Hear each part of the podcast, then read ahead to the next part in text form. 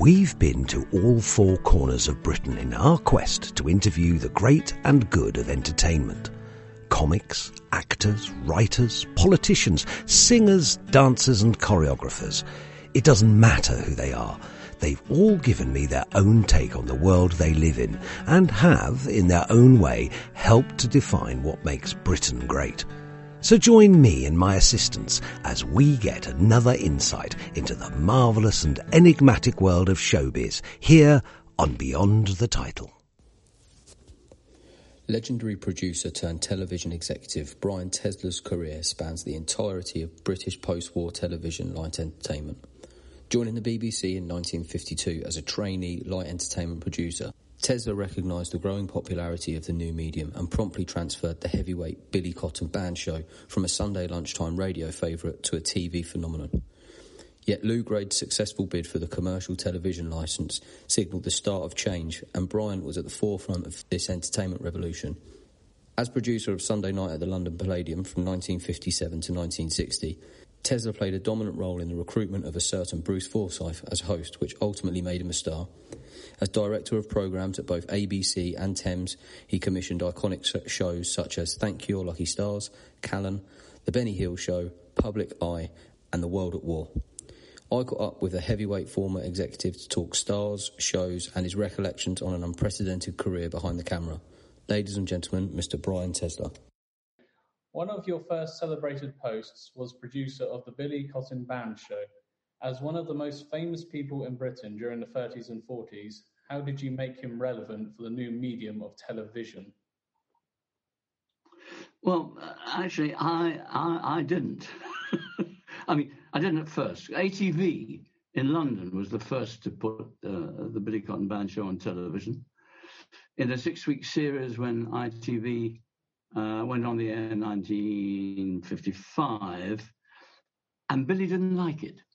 Uh, it used up too much of the material that he and the band had built up over the years, and a weekly series was too much of a disruption uh, of the music hall tours, which paid the wages of his 16 musicians, whether they worked or not.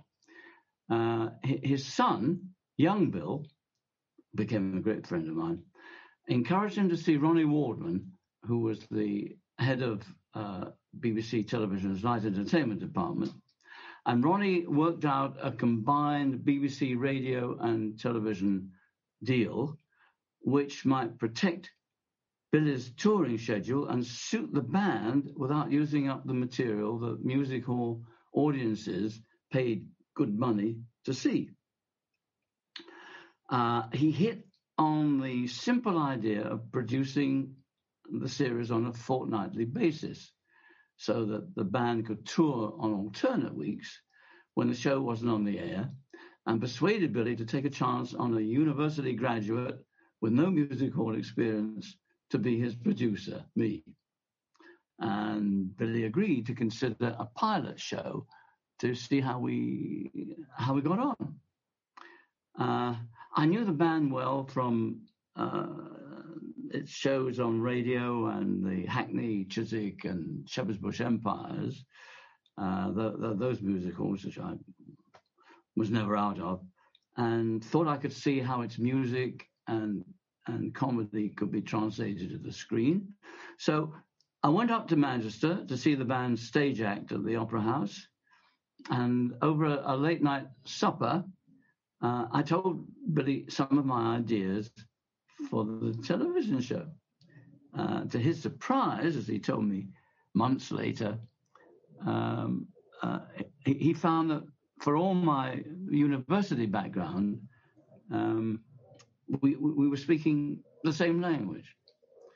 And uh, when we parted, he said, Sleep well, son. Don't worry. I'm too good for you to bugger up.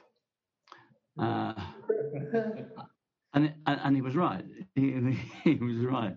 In Wakey Wakey, which is what we called the Billy Cotton Band show, we managed to add the, the gloss and glamour of uh, television to the band's musical fun. Uh, scriptwriter John uh, Jimmy Grafton and I uh, deployed the um, band's musical skills in new comedy numbers without ransacking its precious stage material. Uh, I used every technical device to add visual appeal to its musical numbers. We introduced guest artists in comedy routines with uh, with Billy, uh, and I persuaded him to perform dance numbers, the line of dancers.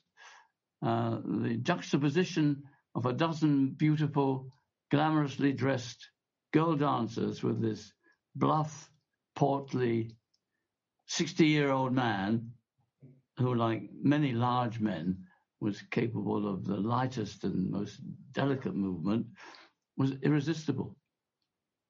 Uh, the pilot show became a series and it ran for 12 years. Uh, I saw it through its first year, and Billy and I became great friends. He, he asked me to produce his Christmas stage show at the Prince of Wales Theatre. We holidayed, he, we holidayed together in Alassio in Italy. He was a lovely man, and I loved him. Mm. As a BBC producer in the early 50s, what was your initial attitude towards commercial television? Well, uh, at the BBC, we were remarkably complacent about the competition's chance of success. We believed that commercial television, it would be years before the BBC could bring itself to call it uh, independent television, um, would be brash and vulgar, uh, and uh, viewers would hate it. Uh, they uh, they wouldn't tolerate having their programs interrupted every few minutes um, by those ghastly American jingles. Uh, there wouldn't be enough viewers anyway. Um, the service was only going to be broadcast in London to begin with. It wouldn't extend to the Midlands for another six months, and it wouldn't cover the whole of the North for more than a year. Uh, by which time uh, it would be bankrupt, which is what we thought. And, and we, we, we, weren't terribly wrong. Um, Granada in the north nearly went belly up. Um, it had to be rescued by Rediffusion in London, who supplied it with 85% of its uh, network uh, schedule for the next four years in exchange for 85% of, uh, of Granada's advertising revenue. But some of us began to think about the prospects of a more gainful employment in ITV. Uh, not me. I'd gone from one sheltered environment to another, from uh, school to national service, from university. I'd won a state scholarship uh, to the BBC, and the idea of working in the cutthroat commercial world was unthinkable for me. And there were plenty of attractive production prospects to look forward to at Lime Grove. you spoke about swapping sides uh, to join ATV. What were the main differences between both networks' output during this period? Well, you're quite right. I did swap. Um, I tell you, I tell you, I mean, my BBC contract was up for renewal, and I was rehearsing a show with Eamonn Andrews when I was summoned to see the establishment officer uh, to discuss uh, uh, my contract, a new contract. He, he, offered me another one for two years and asked if I had any questions or comments. Um, I said, Well, I'm earning £1,700 a year at the moment. Could it go up to 1,800 for the next two years? Uh, oh no, he said. Working for the BBC is reward enough. I returned to the studio pretty downcast. And Eamonn's manager, Teddy Sommerfield, who popped in to see how rehearsals were going on, said, uh, You look glum. Uh, uh, what's up? And I told him my story. You can do better than that, he said. Would you be prepared to work for ITV? Damn it, I said, yes, I would. Let me make a few calls, said Teddy. Uh, when he came back, he said he'd been on the phone to Lew Grade, who would like me to join ATV. He said he offered £3,500 a year for three years. Uh, I told him, says Teddy, I told him I didn't think that was enough. So he threw in two weeks in New York for the first two years to study American television. All expenses paid. What would you like me to do? Uh, bite his hand off, I said. Uh, it, it wasn't ATV's money that spurred me. I was more attracted to those weeks of, of, of studying American television in New York. What hurt me was the feeling that the BBC didn't think I was worth another hundred pounds a year to keep me. And, and, of course, as it turned out, uh, uh, ITV's programs were by no means brash and vulgar. They, they, they, were they were just as good as the BBC's. After all, most of them were, were being made by uh, ex BBC people. The commercials, jingles and all, were lively and funny. Uh, the, the, the, the news was delivered not by anonymous voices over uh, still pictures, but by newscasters, personalities like Robin Day and Christopher Chataway. Their quiz programs gave away really significant sums of money of, of, uh, um, as prizes. Um, um, and Hughie Green's double your money as much as a thousand pounds. Uh, in in uh, Michael Miles's Take Your Pick, motorbikes, refrigerators, kitchen units, um, even trips to Australia. Uh, and, and, and, and, in the game shows that I'd been producing for the BBC, the prize for the winners would have been at best a certificate to indicate that they'd beaten the panel. Ah, there were fast-moving American uh, shows, comedies, drama. Uh, and, um, I mean, um, unbelievable differences. Uh, Lucille Ball's Love, I Love Lucy began its British run on ITV's opening weekend. Sunday night at London Palladium. Uh, uh, British stars previously featured only in occasional guest spots for the BBC were now appearing in their own weekly series. On ITV's opening night, Harry Secombe in the first of six weekly shows written by Eric Sykes, followed by the Billy Cotton shows we've already talked about. So there was a vast difference. As producer of Sunday Night at the London Palladium, how important was this show in the popularity of commercial television?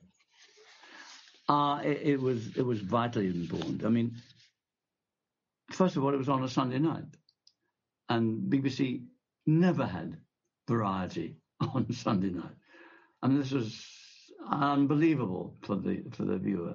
I mean, they were seeing they were seeing huge stars um, that uh, uh, otherwise they they only ever saw on on on in the movies and, and on or heard them on on records uh, and uh, uh, uh, it, it, made an, an absolutely an enormous difference to to to, to British television, and knocked us at the BBC sideways. And when you were looking to freshen up the Palladium by change of presenter, you for a 30 year old song and dance man to steer the ship. What was it about Bruce Forsyth that made you think that he would be perfect for the role? I didn't. Uh, actually, it wasn't me. Uh, I was um, I, I, was freshening up the Palladium show with uh, the Tiller Girls. Um, everybody thought that the Tiller Girls started with the Palladium show, but they didn't. It was two years later when I took over. Uh, new camera positions, new angles, trying out various compères a month at a time. Dickie Henderson, uh, Hughie Green, Bob Monkhouse, Alfred Marks, Robert Morley. so that I could book the best of them to take over as permanent presenter the following year. Uh, but at the same time, I wanted to do another kind of show in a studio uh, featuring new talent with a team of attractive all round performers um, who could sing, dance, and perform sketches, especially written for the show. And I wanted to call it New Look. I remember auditioning a young Des O'Connor and an even younger uh, Roy Hudd. This, after all, this was over 70 years ago. Um, and uh, uh, I went to, uh, I found Roy Castle at Oxford at the at the uh, New Theatre. and Dickie Henderson suggested I caught the act of a, a gangly young comic called Bruce Forsyth, who was wowing the audience at the Chiswick uh, Empire. Uh, I ended up with a great team Roy and Bruce, the double act, Joe Baker and Jack Douglas, revue artists uh, Ronnie Stevens, Stephanie Voss, Gillian Moran, and Joyce Blair, who was then the bubbly young star of the West End musical uh, Grab Me a Gondola. And I added Joyce's brother Lionel Blair as choreographer. Uh, uh, and uh, uh, and also the, the Vernon's girls who, who could sing and dance. And uh, uh, I made a pilot program, which I showed to Val Parnell and Lew Grade. Val immediately added Roy to that November's Royal Variety performance and wanted Bruce to take over Sunday night at the London Palladium. I suggested we tried him out first with a six minute spot to see how he took to the Palladium stage. Well, um, uh, he didn't just take to it, he, he took it over. Uh, the audience loved his bossy, fussy personality, and the following January, he began a run as the show's presenter that lasted four years and led to a career that lasted six decades. And I lost him from uh, from new look. Uh, you just mentioned about uh, bringing Lionel Blair on board as a choreographer. How did this come about? Well, um, it, it, it, when we lost Bruce and New Look after three editions, um, the team was strong enough to continue continue its popular and critical success. Uh, and Lionel moved over to take Bruce's place as Roy Castle's tap dancing partner. And that began his career as an all round uh, performer as well as a, as a choreographer. I mean, he, he uh, as well as a dance director. I mean, I, I took him with me. I took him with me to meet Sammy Davis Jr. at his hotel after Sammy's opening night triumph at the Pigalle. And uh, I wanted him to choreograph the show, but I was told Sammy was bringing his own choreographer. So I retained Lionel as associate producer, just, just as well, because uh, they got on like a house on fire. Lionel phoned me later that afternoon to say that Sammy had asked him to go shopping with him to get some typically British stuff like bowler hats, umbrellas, and spats, uh, and uh, and do a number with him based on that, with Lionel as a snooty British shop assistant in a sort of challenge version of the song "Shall We Dance." I jumped at it, of course, and uh, uh so my associate producer was now both the show's choreographer and its guest artist, with Sammy's own choreographer, uh, simply a benign and helpful presence throughout. That's that. that was Lionel's. That was Lionel's big break. Benny Hill remains an interesting figure within the pantheon of British comedy. You helped commission the Benny Hill show for Thames. What was it about Benny as a performer which made him perfect for television? Well, oddly enough, when I was at uh, uh, ATV, uh, and uh, during a break between Benny's BBC uh, contracts, he was free, and so we booked him to do a Saturdays, a Val Parnell's Saturday Spectacular, and it wasn't very good. Uh, he he used um, he, he's all he insisted on doing was using material he'd already used on the BBC, and it wasn't a success. Um, years later, at Thames, I got a phone call from his uh, manager to say that he'd um, still felt guilty about the show he did for me at, at ATV and would like to come to Thames to make up for it. Um, but who would produce it? And I said, uh, well, Philip Jones, nobody better. Philip was my head of light entertainment. And uh, he came over and he and Philip got together and they were an enormous success. Um, Benny was a strange guy, um, but he was a, a natural, funny man, um, which I suppose the strangeness really helped because it was a different kind of comedy that people had never seen before.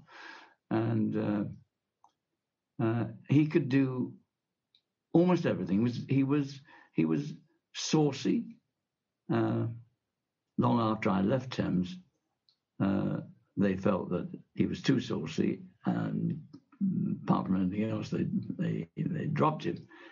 But but he was something new, and he was a huge success for Thames. Made them an awful lot of money, great amount of money, and was loved in America. Uh, was, his shows ran in America for an awfully long time. Uh, and he, I, I was very sorry to see him, and so was he, uh, leave, and, and, and as it were, sort of disappear. Why did you think it was the right time to retire when you did? Well, um, I had to. uh, I mean, um, all the, the, in those days, uh, uh, directors who um, working directors uh, contracts usually lasted until they were 60 and uh, and when I was 60 I was due to leave uh, um, LWT by then um, and uh,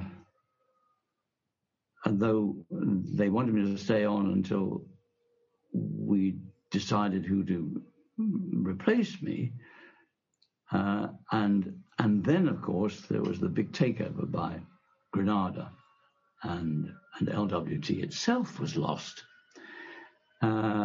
Uh, but um, I had to retire. I had to retire anyway. So I mean, I was very fortunate uh, because um, uh, I don't know at, at, 60 whether I would have had a, another uh, job in, in television. Um, 60 was considered very old then. Uh, now you're a child if you're 60. Um, I'm speaking as a 92 year old, so forgive me. Uh, up, up to then, I'd, I'd actually, uh, um, I, while I was still at, uh, at LWT as, as um, chairman and managing director.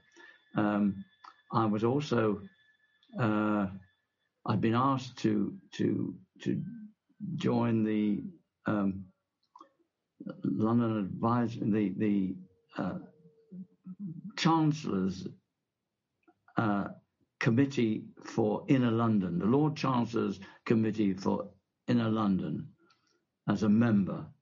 Uh, and I'd done that and gone quite well, and I became a chairman of that. I was supposed to finish that at 70, but the, I, I, I, was then asked to serve as a, I mean, I didn't go back to television, in other words. I was asked to, to serve as a lay interviewer for the Judicial Appointments Division, interviewing prospective assistant recorders, acting stipendiary magistrates, presidents of industrial tribunals and circuit and district judges. I was invited by the Office of the Commissioner for Public Appointments to serve, not much light entertainment in this, look. I was uh, um, uh, to serve as an independent assessor working for the Home Office and the National Health Service. I should have finished at 70, but three years later, I was still interviewing prospective non executive directors, uh, and my P45 didn't arrive until 2010. So that's it, that's me. a strange way to end my career, but I enjoyed it uh, in actual fact. And it gave me an opportunity to write a couple of books. One of them was about my time in television, and one of them was was a family memoir. And I'm, I was very glad to have done those because my memory is gone, but they're there to remind me what what happened. Yeah, just moving on to the memoirs. Um, in 2006, you wrote Before I Forget. Uh, what did you learn about yourself from this process? Uh,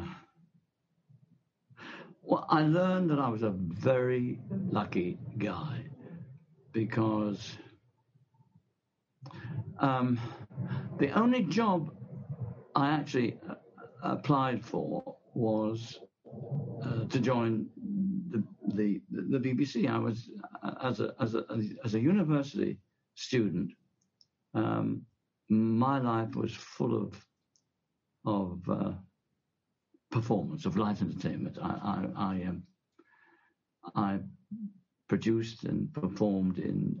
I, I, did a couple of plays, but my my speciality and the thing that I really enjoyed was was uh, music, revues, uh, comedy shows, and um, uh, when uh, I, at the end of my years at at, uh, at Oxford, um, I went to the um, individual who was supposed to get you jobs in the future, introduce you to people who might give you a job, and I I said I wanted to go to the BBC. So he got me a, an appointment with the BBC, and I went on what was obviously the the, the uh, newcomer student uh, applications, and the fellow who said come in was sitting at his desk looking at various papers, didn't look up at me at all.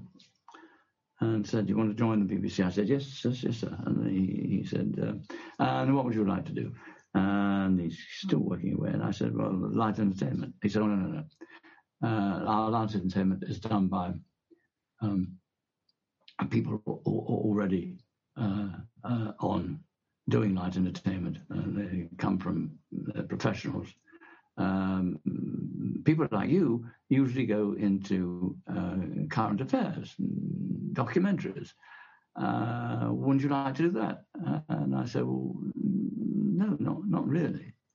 Uh, he said, well, I'm afraid we can't really help you. But I mean, is there anything else you want to tell me? Well, I said, well, I've um, I've, I've written songs and, and they've been um, produced and, and, and performed on uh, BBC and, and ITV. And he, he stopped and looked up at me for the first time and said, on the BBC and ITV? Really? Uh, we better get you an interview. And he did. Um, and I, I was interviewed by Ronnie Waldman, and uh, that went well. And so I was given six months as a trainee at the BBC. Uh, I did some shows which went quite well. And then he asked me to take over. Uh, he asked me to take over a show that was dying uh, until it ended its run. I took it over and I thought it needed some changes, and I made some changes, and it became a great success. And and so he said, "Well, um, we'll take you on," uh, uh, and, and gave me another show um, the first show to follow um, the the, the BBC's hot, hottest uh, show, the comedy show on Sunday night. you have to remind me about that, um, which everybody loved. And the show I did was a terrible flop because people expected something exactly like the one that we just followed. And I thought I was going to be thrown out. I was sent for by the boss of uh, of uh, BBC television, uh, who said, "How old are you?" And I said, uh, "22, sir." And he said, "Well, don't worry. Uh, that that show was never going to be a success. They shouldn't have given it to you. Um, just carry on, and uh, and you'll be okay. And and and and I, and I was um, until the time, as I told you, I, I uh, my contract ran out, and I, uh, and it, I didn't apply for ITV uh, uh, for for myself, but but um, Eamonn Andrews' agent did, and that's how I got into ITV, and from uh, uh, a, ABC television was so successful that it became the senior part of Thames. And at Thames, so I didn't apply to go to Thames. Uh, I went with ABC to Thames. I was director of programs at Thames. And uh, when Howard Thomas, who was the managing director, uh, when his his uh, boss retired, Howard was going to be uh, was going to take his place and wanted me to succeed him as managing director. But the organization that owned Thames didn't want me to do it through a manager, and I, Teddy Sommerfield was my manager as well, and I didn't want to leave him. So I said no. Um, and the George Cooper, very nice guy, who was in charge of sales at uh, at, uh, uh, at Thames, who two weeks before had come into my office to congratulate me on, on being made managing director, now came into the office and said, "I've just been told that I'm going to be managing director. What happened?" And I told him what happened, and said, "Don't worry, I'm I'm as happy to work for you as as you were happy to work for me. But they forgot that my contract had come to an end. And when um, Robert Clark of LWT phoned me to say, I thought you were going to be managing director. And I told him what had happened. He said, Well, then, so that means, uh, so, but are you still contracted at, at uh, Thames? And I said, No, they've haven't noticed that I'm, my contract's out, but I'm happy to continue there as director of programs. And he said, Well, would you like to come and talk to John Freeman, who'd be interested in talking to you? And John Freeman was the chairman and managing director of LWT. I went to see him. We walked in the park for an hour, talking about television, talking about me. And he said, Look, we've been sitting next to each other in the network meetings. And he said, I, I, I like the cut of your jib. And uh, if you'd like to come to me as my deputy in two years' time, if you like the company and the company likes you, I'll step down as managing director, I'll stay as chairman, and um, and you can take over as managing director. Two years later, that's what happened. So I discovered uh, you know, that I was a very, very lucky guy. Um, I only had to apply for one job, but all the other jobs sort of they, they, they sort of followed on. Uh, I guess this is a difficult question for you answer, but when you reflect upon your tenures at both the BBC and ATV, how significant were influential figures like yourself, Bill Cotton, Lew Grade, and Val Parnell in making this such a defining era for British television? Well, Val, Val and Lew uh, brought something different to British television. I mean, uh, Val, a hugely successful stage producer, uh, uh, Lew and his brother Leslie, hugely successful um, uh, artist managers, and they brought all their contacts, their knowledge, their experience uh, into into television, which otherwise, I mean, it would have developed anyway. The BBC would have developed anyway, and indeed the BBC did develop anyway. But um, they brought something that was new and and live. I mean, the, the extraordinary thing for me uh, uh, was that um, those years, those early years for, with them and, and ITV were quite remarkable because uh, there seemed to be nothing you couldn't do, no program idea. If it sounded all right, could was turned down. I didn't have a budget. You never had a budget. I mean, you you you, just did the show. The only time the budget was a problem was when Leslie Grade phoned me when I was doing a, a Dickie Henderson, one of the Dickie Henderson shows, and he said, "How's the show going?" And I said, "Oh, it, it, it, it's going well." And he said, "Have you have you booked it all? Have you booked everybody?" Uh, and I said, "No, not not yet. Um, uh, why?" And he said, "Well, you're you're nearly over budget." And I said, Well, tell me what the budget is, and I'll stay inside. And he said, Never mind what the budget is, you're nearly over it. Uh, have you got any other plans for it? And I said, Well, Bob Hope's going to be in town, and and Dickie and I think we can get him for the show. Uh, w- would you like me to not to do that?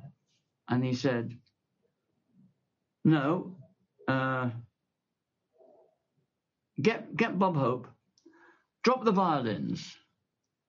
So I cut the violins out of the orchestra, and uh, and we did the show with Dickie and and Bob Hope, and it was a great success. And that was the only time I was ever ever mentioned um, that budgets were ever mentioned to me uh, in, in ATV. So you can you can imagine what that was like for people who had reasonable ideas and, and good ideas uh, uh, in, in, a, in a, an entertainment world. That's what was the greatest of of, uh, of times in, in many ways, and one of the reasons why I call my second book Best of Times. Mm. If students of 50 years' time were to study the career of Brian Tesler, what would you want them to take away from it? Oh, well, what can I say? Be lucky. Do do what you can, the best you can. Uh, look out for other people's talent. Uh, watch everything you, you you possibly can. Look, learn, listen, and learn, uh, and use your own imagination and your own ideas to make the best of whatever you see in front of you. I, I mean, there's, there's nothing more I can say than that. That's perfect. I wish someone had said that to me. Thank you to our guest for being the subject of another Beyond the Title interview. If you liked this, why not browse the website and see if there's anything else that takes your fancy? Don't forget to like our Facebook page to receive updates on forthcoming interviews and to see more information about me and what I do. Thanks again and hopefully see you next time.